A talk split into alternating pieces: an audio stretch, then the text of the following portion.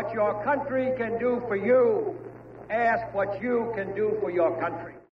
Hello, and welcome to episode 251 of Public Interest Podcast with your host, Jordan Cooper, where we interview politicians, activists, advocates, and others who seek to improve the state of the world.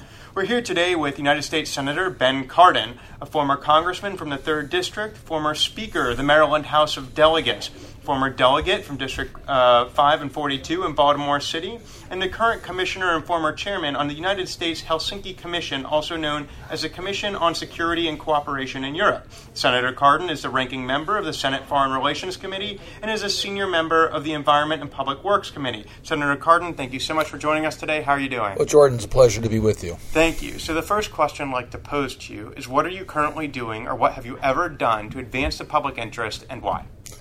Well, obviously, as a member of the United States Senate, it gives me an opportunity uh, to get involved in matters of, of, public interest. That's why I'm here. I'm here to try to help people deal with problems. I, one of the things I've always enjoyed is when someone comes into my office and presents a problem, a problem of for our environment or for education or for uh, dealing with uh, uh minority populations or dealing with a community how can we solve those problems? How can the government help solve those problems? How can the legislature help solve those problems? So, from my early days in the state legislature, where groups would come in and say, Look, we have a community problem, we need help, uh, can you help us? I would try to figure out a way to do that and recognize that I was given that chance by being in the state legislature now in the United States Senate. And now you've actually been exposed to public service since basically your birth, with your father being a, having been a delegate and your uncle uh, Maurice Cardin having been a delegate in the Maryland House of Delegates. In fact, when you first were elected to the Maryland House of Delegates at the uh, tender age of uh, 23, your father said to you, "You have some something that people have worked a lifetime for as a delegate, and you have to." Understand what sort of difference you can make. Can you speak about that family legacy and what initially led uh, to Maurice deciding to step down and you deciding to enter public service as a law student? Well, I grew up in a family of community service. My father was extremely active. He belonged to many different organizations. He had lots of leadership positions from our local synagogue to uh, being a circuit court judge. So I saw his commitment to try to help our community. I always was impressed by what he wanted to do to help other people, that people would come up to him and he would give them the type of advice or, or, to try to, to help them in their lives. My mother was extremely active in so many different charitable organizations, so it was part of my uh, bring, uh, upbringing was to give back to our community. So when there was an opportunity to, to run for the state legislature and I was able to win a seat in the state legislature at a very young age, my father did tell me that people work a long time in order to get this position. You now have a tool in being able to help people that many people work their entire lives and are unable to achieve. So take advantage of it.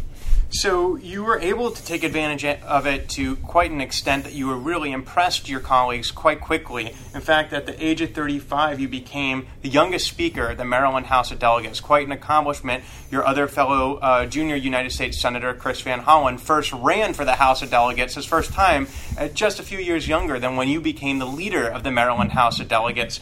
Can you speak about uh, that process of becoming uh, integrated into the Maryland House of Delegates, and how it was that you were able to rise to the age to, to, the to the leadership position of Speaker of the House of Delegates after just over a decade in office. Well, when I was elected to the Maryland House of Delegates, I, I formed alliances with uh, friends from around the state and recognized that even though we had our regional differences, I represented Baltimore City.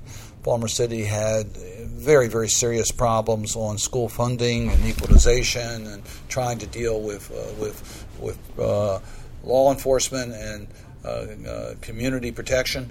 Uh, I was able to get legislators from other parts of Maryland to come and visit Baltimore and to understand our problems. I visited their communities. Uh, so we worked to try to help all communities. I was able to get a, a, major school financing bill done that helped students from Montgomery County to Baltimore City. Uh, I was able to deal with our tax structure at the time. We were really suffering under a property tax system where people were being taxed out of their homes. And I was able to work on a bill that allowed people to be able to stay in their homes. Uh, and I recognized I could get things done by working with other people. So uh, I was fortunate. I was able to become uh, first vice chairman of the Ways and Means Committee in my second term, and then chairman, and then later Speaker of the House. It's a great position. It gave me a chance to to work uh, with an agenda. We would establish uh, what we thought was important to get done for our state, mm-hmm. and then we worked as a team to get it done. So, Baltimore City is the historic locus of power in the state of Maryland. I'm I'm wondering how you were able to uh, to, to generate the support from your colleagues from other parts of the state, especially areas of the state such as Montgomery County that had a rising population and increasing wealth, who were really interested in getting more for their jurisdiction and moving power base away from Baltimore. How is it that you were able to convince other convince your colleagues that it was in their interest to support you, and that by making you speaker, you would actually uh, advance the, in, their interest in their constituency and work on property tax reform that would help them, that would work on school financing formulas that would help the Eastern Shore, Southern Maryland, and Western Maryland. I think I was able to do that by working on specific issues. We worked on uh, one of my early issues I worked on is uh, I visited a, a, state institution and saw children with developmental dis- disabilities and saw the way the state was taking care of these children basically in a, a warehouse type setting. Mm-hmm. Uh, it was applying to children whether they lived in Montgomery County, Prince George's County, on the Eastern Shore, Western Maryland, or Baltimore City. Uh, it was a common problem. So I met with legislators from around the state and said, "This got to change. We, we don't do these, this to, for, to children. We got we got to provide the right services." And we were able to, uh, I guess, uh, form a bond where we uh, understood each other's problems and recognized that we could help each other. I did the same thing with school finance. My, my dear friend was Lucy Maurer, a legislator from Montgomery County.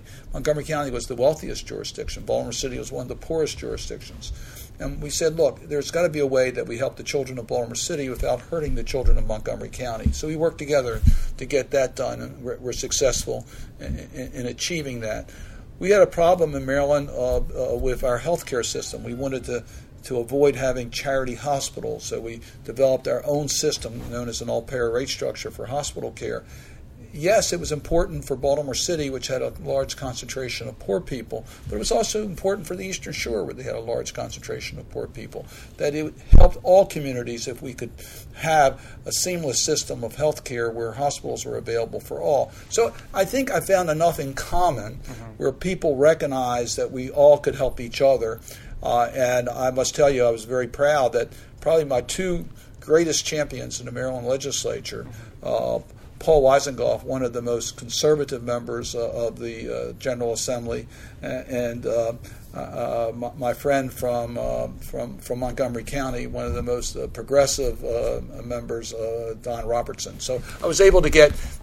I think philosophically and geographically, I was able to to avoid those types of divisions. Now, you mentioned healthcare. I know that's been an issue of profound importance to you. You were instrumental in passing the state uh, CHIP expansion, the dental CHIP expansion after the Deamonte Driver uh, incident with Medicaid.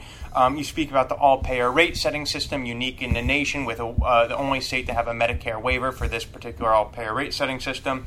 And I know that currently uh, in the United States Senate, there was a defeat of President Trump's uh, initiative to repeal Obamacare. I know that you've now invited an invitation to Republican colleagues to join you in reforming health care and making this, bending this cost care curve. Can you speak about current efforts that you're working on to make sure that health care is not only going to lead to universal coverage, but also adequate access and contained costs across the whole nation? Yes, and I think the more that you can point out that we are dealing with real lives and real people, the, the more effective you can be. So in 2007, we had a, a tragic situation in, in, Maryland where Deamonte Driver, a 12 year old who lived in Prince George's County, Maryland, died because he could not get care for a tooth problem. Uh, he had an abscessed tooth. Uh, his mom tried to get him to a dentist. It was uh, because he didn't have coverage, he couldn't find a dentist that would treat him. Uh, his condition became so severe that he was admitted to the hospital because the abscess got into his brain. Uh, he had two emergency operations, spending about a quarter of a million dollars. The treatment he needed was an $80 um, tooth extraction. Uh, he lost his life. So we used Deamonte Driver as a way to change the healthcare system in this country so that every child in America could have access to oral health, to dental care. And today that's in the Children's Health Insurance Program and the Affordable Care Act. And I think most members of Congress are proud that we have that now in our law.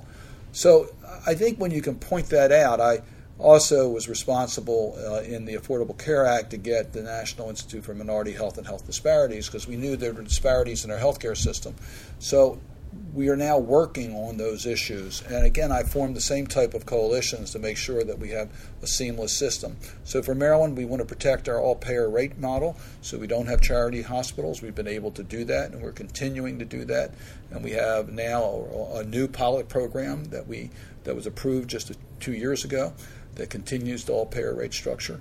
And one of my highest priorities now as the senior senator from Maryland is to protect that health policy in this country so Maryland can continue that all payer rate structure.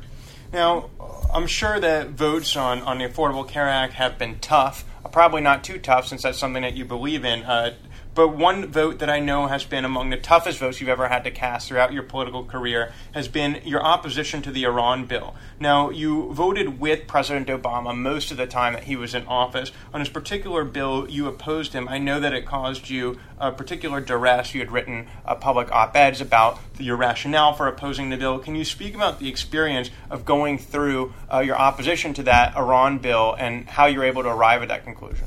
Well, the the Iran uh, vote was a tough vote. It was a tough vote because our objective was to prevent Iran from becoming a nuclear weapon state. That was an important objective. Uh, that's what President Obama was achieve, trying to achieve. And the best way to do that is through negotiation. So I favored the process that was being used.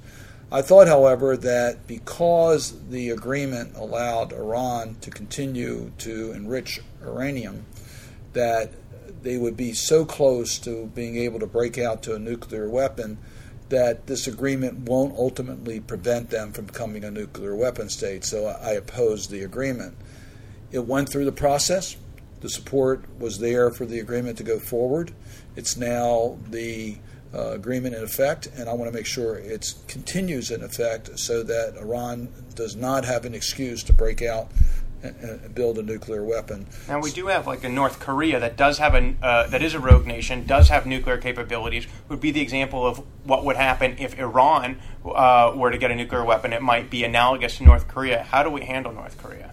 North Korea is a, it cries out for what I call a diplomatic surge, where the United States recognizes they need to change the calculation in North Korea on uh, developing a nuclear weapon. The Kim regime right now in North Korea believes they need a nuclear weapon in order to protect their regime against the United States, who they believe are trying to end the Kim regime.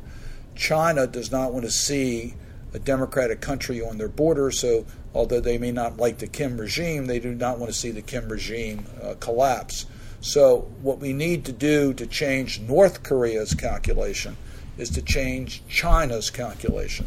So China recognizes it's in their interest to get North Korea to change their policy on nuclear weapons, which China can do. But the United States would then make it clear to China that this is about nuclear North Korea. It's not about bringing down the Kim regime. Now, uh, going back uh, as we approach the end of this episode, um, I know that uh, you've had quite a bit of your life where you've dedicated yourself to public service. As we mentioned earlier, even since your earliest days, you've been exposed to public service through elected office. Um, I'd like to ask for a moment uh, about your motivations, but also uh, any regrets you may have, anything that you've given up in order to advance the public interest. Uh, I know that you are an attorney. You may have been able to do very well, and I'm sure you have friends who've done very well financially, uh, and some individuals who have not been able to do as well because they were in elected office and couldn't dedicate themselves to the firm. Can you speak about any any sacrifices you've had to make in the pursuit of elected office? Well, I, I, think the toughest decision I ever had to make was running for the House of Representatives because I knew that by running for the House of Representatives, I would become a full time uh, legislator, that I would be giving up my law career, career and would really be a, a, a full time legislator. Uh, that was a tough decision because I like law. I love law. I love mm-hmm. practicing law. Uh, I, I, really feel that uh, it, it's a great opportunity to help people in the practice that I had. I represent a lot of small business owners, a lot of individuals, and I really enjoyed that practice. Uh, I also led an effort to make sure that as lawyers, uh, we carried out our responsibility to help those through pro bono that, that, didn't have the resources, and led an effort that requires all law students to uh, take a, a, clinical program in law school to help poor people, but also to be sensitized to their responsibility as, as lawyers. So I enjoyed law, and that was a tough decision, but I have no regrets. I um, uh, when you wherever you are in life, you make judgments and you can be um, a lawyer, you can be a teacher, you can be a senator, and you can decide what's important in your life.